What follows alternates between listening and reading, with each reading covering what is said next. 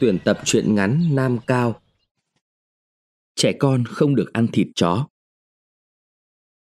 Hắn hút đến cái điếu này là điếu thứ ba. Ba điếu thông luôn. Cái thuốc lào hút vào một buổi sáng lành lạnh như buổi sáng hôm nay sao mà ngon thế. Khói đậm đà như vị mật thấm qua lưỡi để pha với máu, lan đi từng thớ thịt, làm da thịt đê mê. Đôi mắt hắn gà gà, hơi thở phì phò như ống bể lò rèn, những ngón tay lờ dờ trên không khí mơn man một dáng hình tưởng tượng. Như thế trong vài ba phút, rồi cơn say lại nhạt. Cái thú vị chính là ở đó, những cơn say nếu kéo dài ra tất sẽ thành nôn nao. Người ta đâm chúi đầu vào bức vách hoặc xèo rãi ra như một con chó trước khi hóa dạng. Còn cái gì thô tục bằng chứ? Đằng này những cơn say rất chóng qua.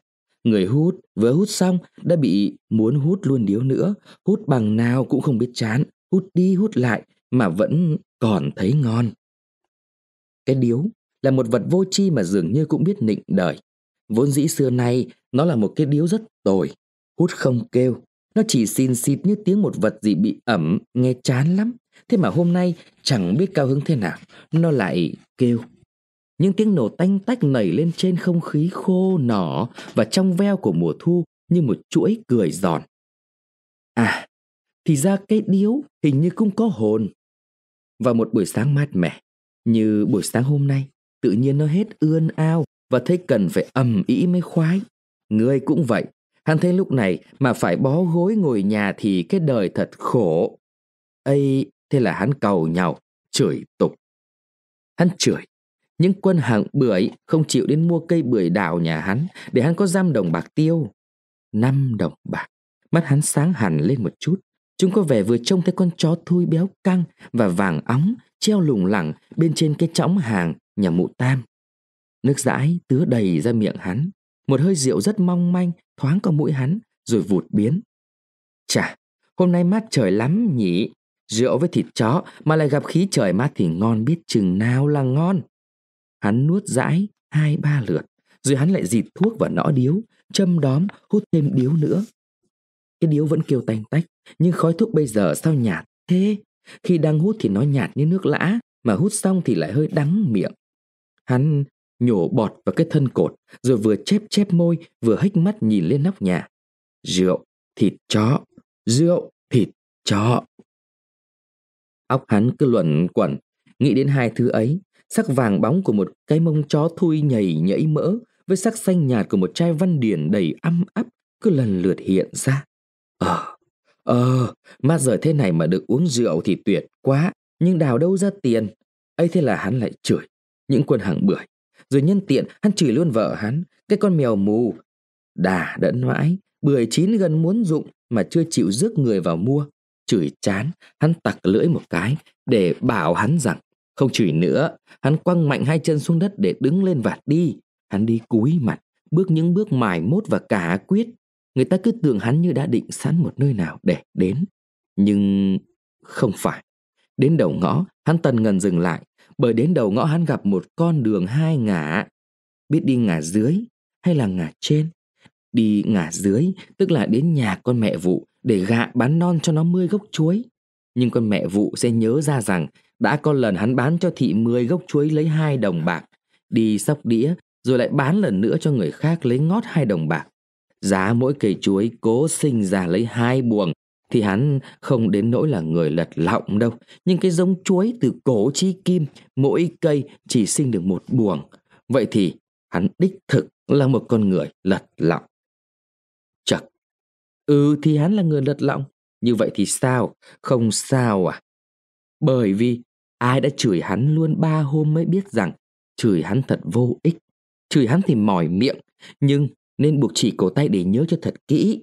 Từ giờ đừng bao giờ dại dột tham lợi mà mua chuối non cho hắn một lần thứ hai. Con mẹ vụ sẽ không mua chuối non cho hắn một lần thứ hai. Và không những thế, rất có thể nó sẽ xỉa sói vào mặt hắn mà mắng cho đến nhục. Vậy cái ngả dưới rành rành là bất lợi.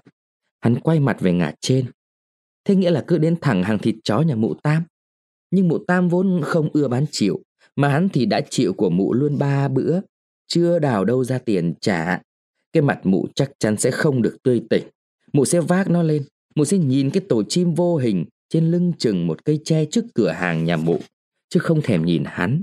Nếu hắn có lải nhải lắm thì mụ sẽ hướng đôi môi lên trời xanh mà bảo rằng trả nợ cũ đi đã rồi hãy ăn. Như vậy thì cũng nhục. Hắn dùng rằng không nỡ bước.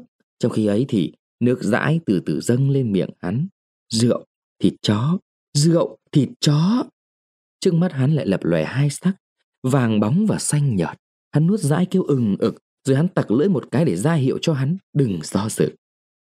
Việc gì mà do dự nữa, thịt chó của mụ tam để bán chứ không phải để cho ôi thối. Còn hắn muốn ăn thì phải mua, chứ không có tiền thì mua chịu. Trời sinh ra thế, dẫu rằng mụ tam không ưa bán chịu, thì hắn cũng đã chịu luôn được ba bữa. Thêm một bữa thì sao? Ấy thế là hắn bước, hắn bước nhanh nhẹn và vui vẻ, y như một ông phó mới đi đến một đám mời ăn khảo. Nhưng gần đến hàng mụ tam hắn nghe tiếng mụ tam the thế. Đích thị là mụ vừa xoắn được một kẻ ăn hàng chịu, mất mặt mũi. Bây giờ mới thấy, đen đùi thực, hắn tần ngần đứng lại để nghe ngóng xem sao. Chà, cái con mụ la sát này thật là chua ngoa. Nó bảo người kia, ăn mà không muốn trả thì ăn này, ăn nọ cho nó. Miếng ăn là miếng nhục. Thế này thì khó lòng mà nuốt cho trôi. Hắn thở dài một tiếng, quay trở về. Bây giờ thì những bước thẫn thờ. Hắn thấy người mỏi mệt, chân tay dã rời. Đúng là một anh nghiện đến bữa chưa được hút. Thỉnh thoảng hắn lại đưa tay che miệng ngát thật to như một con trâu ngé ọ. Nước mắt ứa. Khởi một dạng che cao đến cánh đồng, nắng bừng lên, nắng mùa thu dịu dịu. Trời thì đẹp, cánh đồng lúa thì mơn mởn, rung gờn gợn như một làn da quen ủ kín. Đột nhiên phơi ra gió lạnh. Phong cảnh quyến rũ như một nhan sắc hoàn toàn nảy nở. Chao ôi, giá hắn không bận nghĩ đến rượu và thịt chó, giá hắn không khổ sở vì một cái dạ dày ưa đòi hỏi thì hắn đã sung sướng lắm. Nhưng hắn lại thèm rượu và thịt chó mà không được uống rượu, không được ăn thịt chó. Bởi vậy, hắn cho là đời thật đáng buồn, kiếp người nản lắm. Trời thì cay nghiệt như một bà già thiếu ăn ngay từ lúc còn thơ, mà cái nắng hanh của mùa thu vô cùng khó chịu. Đầu hắn ngoẹo xuống vai, đôi mắt hắn lim dim, hắn có vẻ vừa đi vừa ngủ. Hắn đã gần ngủ gật thì một việc bỗng làm hắn đột nhiên tỉnh ngủ. Ấy là lúc hắn lò dò về đến sân. Hắn đang đi bỗng giật mình. Một con chó đang thiêu thiêu trong một bụi rong ở đầu sân nhảy cẫng lên một cái. Và hắn sực nhớ ra rằng nhà hắn có một con chó vệ. Con chó vệ ấy hay trông gà hóa cuốc hắn lắm khi trực đớp cả chân người nhà. Đó là một cái tật không thể tha thứ được bởi không ai nuôi chó để nó cắn què chân bao giờ. Ờ, mà còn điều này nữa, nuôi mèo hay nuôi chó thì cũng phải tùy gia cảnh. Nhà giàu nuôi là phải, bởi nhà giàu sợ trộm và lại nhiều cơm hớt, còn nghèo rớt mồng tơi như nhà hắn, nuôi làm gì? Giả thử, nhà con trẻ nhỏ thì nuôi chó cũng còn được việc. Nhưng nhà không còn trẻ nhỏ, thằng cu đã lên ba, nó đã có thể ra vườn. Hạt gạo năm nay khó chuốc như hạt ngọc. Đến bữa ăn, phải tính đầu chia cơm. Cứ tình hình đấy thì phải dở hơi lắm lắm mới nuôi một con chó, để chẳng có việc gì cho nó làm. Thế là đủ lắm. Hắn sung sướng vì đã nghĩ ra cái điều ấy. Hắn gật đầu luôn mấy cái, rồi hắn đưa mắt nhìn trộm con chó vẹn. Con chó vẹn đã lại nằm thiêu thiêu bên một gốc chuối. Quả thật, nó đã đến ngày tận số. Hắn đi tìm cái thúng, hắn ron rén đi vòng phía sau con chó. À, con chó giật mình đến thót, nỗi nguy chụp xuống. Nó bị thu gọn trong cái thúng, không còn chỗ mà sãy. Trong khi ấy, thằng người kêu rối rít. Chúng mày ơi, chúng mày ơi, ta úp được con chó rồi. Lũ trẻ con đang nghịch đất, quăng cả những cái bẹ mèo chuối đi, xô đẩy nhau, ngã kêu chí chóe, vừa chạy về, vừa reo lên. Chúng mày ơi, chúng mày ơi, thầy úp được con chó rồi, à ha. Người cha bảo, chúng mày xuống cả lại đây, đè chặt lấy, đè thật chặt. Con gái, cu nhớn, cu nhỡ, cu con xuống lại. Đứa tỉ tay, đứa tỉ chân, đứa ngồi cả lên trên thúng. Người bố đi tìm gậy để ngáng lên cổ chó mà nhận xuống. Lũ trẻ bắt đầu bàn tán. Thầy giết chó nhỉ? Ừ, thầy giết chó, làm thịt chén. Thích nhỉ, cu con nhỉ? Thầy cho cả chúng ta ăn thịt chó nhỉ? Tao cũng ăn thịt chó. Ừ, thầy cho cả mày, cả tao, cả chị gái. Chúng mày có im cả không? Chó ra bây giờ thì mất ăn. Người đàn bà đi chợ về. Thị tủm tỉm cười. Thị cười vì nghĩ đến đàn con. Hôm nay chẳng biết cao hứng thế nào thì đã mua cho chúng những bốn cây mía lách. Những ba trinh kia đấy. Như thế đã là nhiều lắm. Cả đội hàng của chị đem đi buổi sáng bán được 6 xu vì đâu sự hoang phí ấy. Có lẽ trời mát, hôm nay bởi chị thương hại thằng cu con. Mỗi lần mẹ về chợ cứ nghe tiếng các anh réo là cu con lại thét lên. Hình như nó sợ các anh chạy ra trước nó. Có khi nó khóc, có khi mải mốt quá, nó ngã lộn tùng phèo từ trên hè xuống đất. ấy thế mà, 10 lần thì đến 9, mẹ nó chỉ chìa cho nó bàn tay không. Người đàn bà nghĩ đến cái bộ mặt tiêu nghỉu của con lúc nào cũng giỏ nước mắt ra lúc ấy, trông thương đứt ruột. Nhưng biết làm sao được, đã đành quà của nó chỉ một đồng trinh là đủ, nhưng không thể đong một hào chín xu rưỡi gạo, mà cái ngữ tiêu trong nhà thị mỗi ngày không thể quá hai đồng.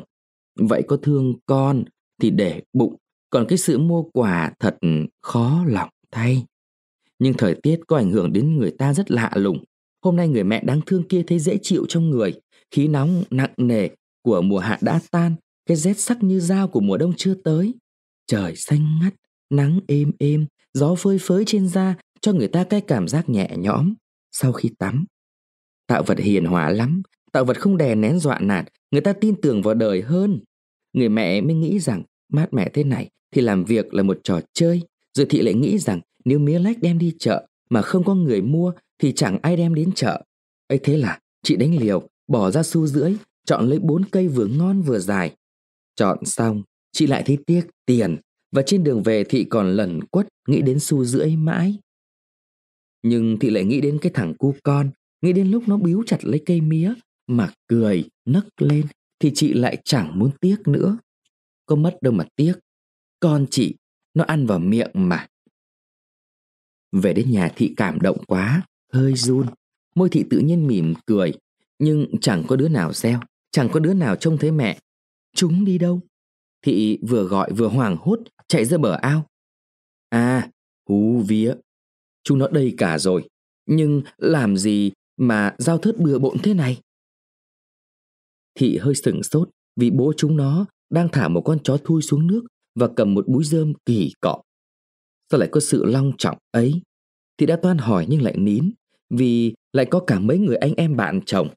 À thôi, phải, có lẽ hôm nay là ngày dỗ ông nào bà nào đây. Thị ngây mặt ra, cố nhớ, 25 tháng 9. Không, mà không phải, dỗ chạp gì hôm nay? Lửa giận chợt bốc lên, thị thâm tím mặt, thị biết chẳng phải dỗ chạp gì cả, và có dỗ cũng chẳng cần giết chó. Xưa này, có bao giờ giết chó mới làm dỗ được không? Nhà nghèo, chỉ bắt cơm bắt canh, thượng số vài ba hào, chỉ là đủ lắm. Cái số thị chẳng ra gì, nên vớ phải một thằng chồng không biết lo biết nghĩ, chỉ thích ăn, thích uống con chó to bằng ấy. Lúc này bán đâu không nổi ba đồng. Cả nhà ăn gạo hàng nửa tháng. ấy thế mà, cái môi nó vừa máy lên một cái, nó đã phải đẻ ra giết ngay. Ăn hoang, phá hoại, ăn uống thế, có khác gì ăn thịt con không hở trời. Thị nghẹn ngào cả cổ, thị muốn gào thật lớn, nhưng còn vướng mấy người bạn đấy. Thôi, cũng đành cắn răng. Nhưng thị không còn sức mà đứng nhìn nó nữa. Thị chạy về nhà bình bịch, thị quăng thị xuống cái phản gỗ sung đến phịch một cái. Chao ôi là chán nản. Thị thấy một nỗi chán nản, rời rã, xâm lấn người. Một lúc thật lâu, anh chồng về. Anh vừa lau tay vào vạt áo, vừa tươi cười hỏi. Nhà còn gạo không? Làm gì mà còn gạo? Thế làm sao được? Muốn làm sao thì làm. Anh bẽ lắm. Giá phải lúc khác thì anh đã cho cái tát. Nhưng lúc này làm thế khác gì anh đuổi bạn không? Và lại chị vợ đang tức, đánh thị. Chắc thị sẽ gào lên đến bảy làng nghe thấy. Còn ra cái quái gì? Anh cũng đành cười gượng mà nịnh nọt cho xong chuyện. Bu mày chịu khó đi đong đi vậy. Tôi không dỗi. Hắn đã lộn tiết, không còn nhịn được. Mắt hắn trợn lên, hắn gươm gươm nhìn vợ một giây rồi hục hặc. Cái giống nhà mày, khó bảo. Mắt người vợ đã dần dấn nước. Hắn biết là hắn thắng chỉ cần khéo hơn một chút, hắn lại xoay ra giấu dịu. Cái thứ người đâu mà ngang như cua ấy, phải biết ta muốn mất tiền làm gì chứ. Nhưng cái chết ăn của người ta mãi Chẳng lẽ không mời lại người ta một bữa Thì cái mặt mình còn ra mặt gì Nhân tiện con chó nó ăn bả hay sao chẳng biết. Sáng hôm nay cứ rú lên, Rồi lăn ra dãy chết. À ra thế, Thị hơi nguôi lòng một chút. Thật ra thì thị biết không nguôi không được. Nó cục như chó ấy, Ương với nó. Nó thượng cẳng chân, Hạ cẳng tay Là chuyện thường, Thiệt thân. Mà kết cục cũng vẫn phải đủ gạo cho nó thổi. Thị đứng lên, Vừa nguyết hắn, vừa lạo bọng Đong mấy hào. Thế là hắn lại đổi mặt ra cười. Thì bu mày liệu đấy. Có ba người khách với tôi là bốn, Với lại mẹ con nhà mày. Mẹ con chúng tôi thì nhịn, Đong chịu, chỉ có thể đong đến năm hào là hết đất, Ai bán cho mình hơn? Ừ thì đong năm hào, Với bảo mẹ Xuyên bán chịu cho tao chai rượu, Mà cầm cả cái chai nước mắm đi, Mua chịu cho tao một hào. Bao nhiêu là thứ, Thị rên lên như một người mất cướp. Nhưng nó đã muốn thế Thì mặc nó, Thì cứ mua cho nó, Rồi bán gì đi mà trả nợ, Cứ bán. Còn thì ăn Hết thì nhị. Bố ăn lắm Thì con chết đói Cùng lắm thì bồng bế nhau đi ăn mày. Thị vừa thở dài vừa đi. Bây giờ mọi thứ đã xong rồi Con chó hơi gầy Nhưng gầy thì cũng tốt. Hai bát tiết canh đông lắm Ấy là cái điểm lành báo rằng Cuộc vui sẽ hoàn toàn.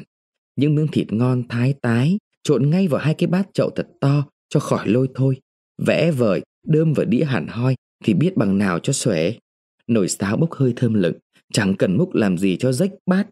Sau khi đã hỏi qua ý khách, Chủ nhà bê cả cái nồi lên, Lúc nào ăn cơm thì múc. Múc ngay với những cái bát bây giờ dùng đựng tái, Như vậy có phải tiện không?